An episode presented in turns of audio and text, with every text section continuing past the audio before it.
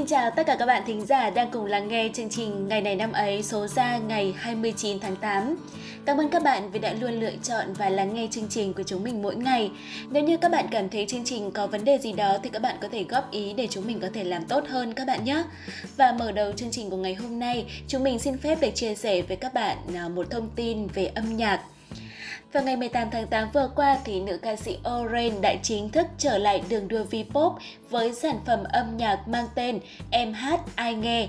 Sau hơn một tuần ra mắt thì MV này đã giành vị trí top 1 trending trong danh mục âm nhạc thịnh hành của YouTube Việt Nam cùng với hơn 3,6 triệu view. Em hát ai nghe thuộc thể loại ballad, sở hữu giai điệu chậm rãi, giạt rào cảm xúc với những ca từ mang tính tự sự và trải lòng. Trước đó thì Oren đã từng thể hiện ca khúc này trên sân khấu của The Heroes. Tuy nhiên, đó là một bản phối hoàn toàn khác và trong bản phối nhẹ nhàng dễ chịu hơn này thì Oren đã nhận được rất nhiều sự lời và trong bản phối dễ chịu, nhẹ nhàng hơn này thì Oren đã nhận được rất nhiều sự đồng cảm và lời khen ngợi từ tất cả mọi người. Có khá nhiều đồng nghiệp đã thể hiện được sự ủng hộ bằng việc chia sẻ và cover song ca cùng với Oren trên mạng xã hội. Hashtag tên bài hát trên TikTok đạt 2,6 triệu lượt xem chỉ trong vòng một tuần. Trước đó thì à, em hát anh nghe cũng đã giành top 1 iTunes Chart, top 2 của Apple Music Chart, top 1 Hot 14 Real Time và thứ hạng cao ở các nền tảng nghe nhạc trực tuyến trong nước sau 72 giờ ra mắt. Câu chuyện trong MV Em hát anh nghe là một câu chuyện tình yêu được lấy cảm hứng từ căn bệnh tương tư Hanahaki. MV đã đưa người xem lạc vào thế giới cổ tích ảo diệu với những hiệu ứng đẹp mắt, hàng loạt những tạo hình công phu của Oren qua bốn mùa. Trong giấc mơ, cô gái đã đi qua những cánh rừng trong bốn mùa xuân hạ thu đông, mải miết đi tìm hình bóng của người mình yêu đơn phương. Đây cũng là sản phẩm âm nhạc được Oren đầu tư nhiều chất xám và kinh phí nhất từ trước tới nay, nhằm thể hiện trọn vẹn tinh thần âm nhạc cũng như câu chuyện Hanahaki vô cùng độc đáo. Nếu như các bạn có thời gian thì có thể mở nghe ca khúc này và đưa ra những đánh giá của riêng mình các bạn nhé. Trong thời gian phải ở nhà rất nhiều vì những đợt giãn cách xã hội do dịch bệnh thì những sản phẩm âm nhạc chỉn chu, chất lượng, nhẹ nhàng và cảm xúc như thế này sẽ là một món ăn tinh thần rất thích hợp và giá trị dành cho các bạn.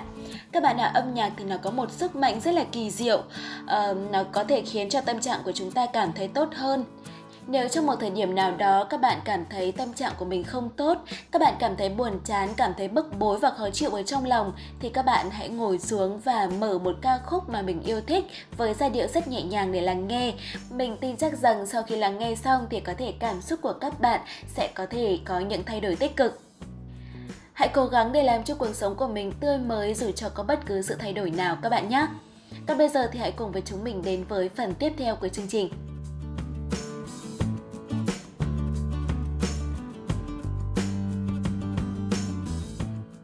Các bạn thân mến, và bây giờ sẽ là phần thời lượng dành cho mục danh ngôn cuộc sống. Đây cũng sẽ là một món ăn tinh thần, giá trị không kém so với những sản phẩm âm nhạc. Các bạn hãy cùng lắng nghe xem câu danh ngôn của ngày hôm nay là gì các bạn nhé. Và phần nội dung này sẽ được thể hiện bởi MC Hoàng Ngân.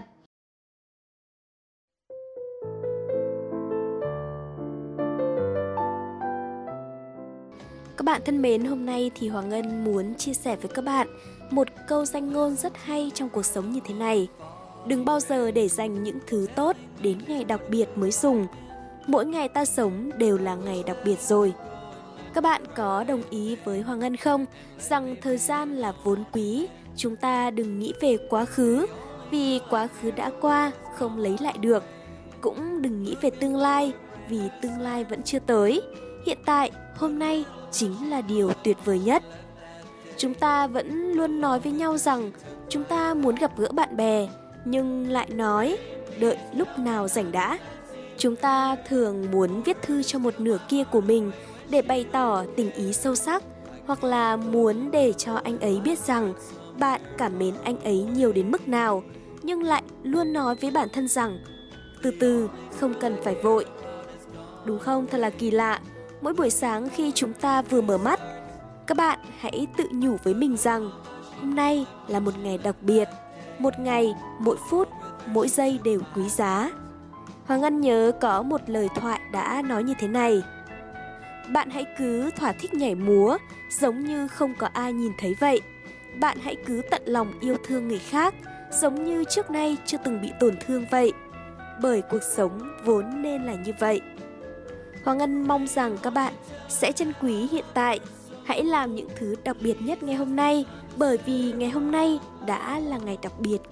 Bởi cuộc sống tự nó đã là một niềm hạnh phúc, bản thân chúng ta được sống trên đời đã là một may mắn. Từng giây từng phút được sống vốn dĩ là món quà vô giá mà cuộc sống đã ban tặng cho chúng ta. Hãy biến những ngày chúng ta đang sống trở thành ngày đặc biệt nhất nhé.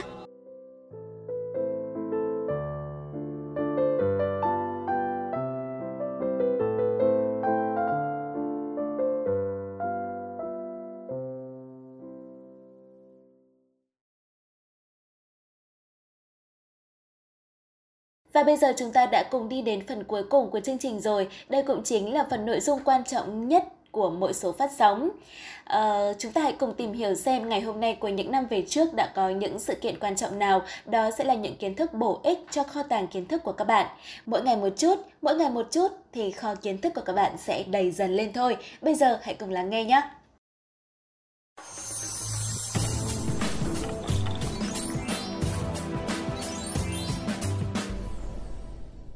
Quốc Đạt và Khánh Hà xin chào các thính giả đang lắng nghe chuyên mục Ngày này năm ấy. Em trở về đúng nghĩa trái tim em là máu thịt đời thường ai chẳng có, cũng ngừng đập lúc cuộc đời không còn nữa, nhưng biết yêu anh cả khi chết đi rồi. Ơ, sao hôm nay lại thấy Hà đọc cả thơ trong phòng thu này? Ừ. Mà hình như theo Đạt không nhầm thì đây là những câu thơ trong bài thơ tự hát rất nổi tiếng của nhà thơ Xuân Quỳnh đúng không? Ừ, đúng đấy cô Đạt ạ. À, bởi vì hôm nay thì à, có một sự kiện liên quan đến nhà thơ Xuân Quỳnh nên là Hà thấy rất là nhiều cảm xúc ngay lúc này đây. Hơn nữa thì à, Khánh Hà rất thích các sáng tác của bà nữa. Ừ, đúng là sự ra đi đột ngột của Xuân Quỳnh và Lưu Quang Vũ thì là một mất mát rất lớn của nền thơ ca nghệ thuật nước ta, để lại sự luyến tiếc trong lòng người hâm mộ. Và để hiểu hơn về sự kiện này thì mời các bạn thính giả cùng đến với chương trình ngày này năm ấy. Hôm nay là ngày 29 tháng 8. Các thính giả thân mến, ngày 29 tháng 8 năm 1988 là ngày mất của nhà soạn kịch, nhà thơ và nhà văn hiện đại Việt Nam Lưu Quang Vũ và vợ ông nhà thơ Xuân Quỳnh.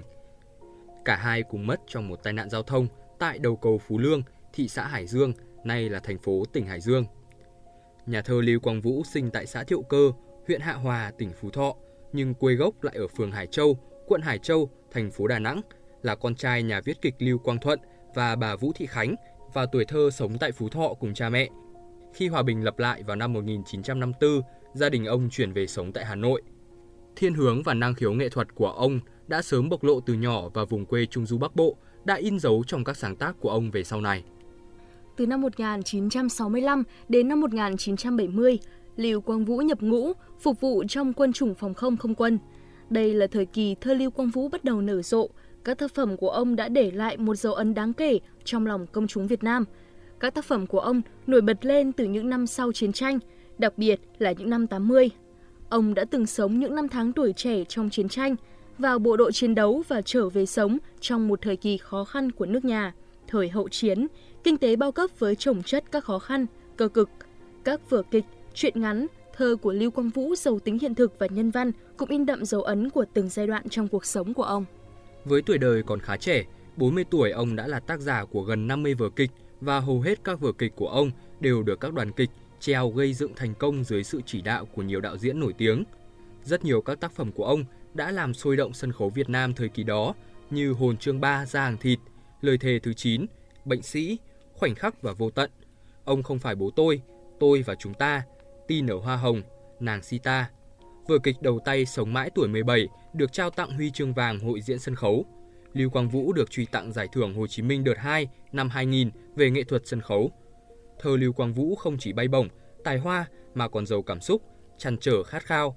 Rất nhiều bài thơ của ông được bạn đọc yêu thích như Và anh tồn tại, Tiếng Việt, Vườn trong phố, Bầy ong trong đêm sâu, Ông còn là tác giả của nhiều truyện ngắn mang đậm phong cách riêng.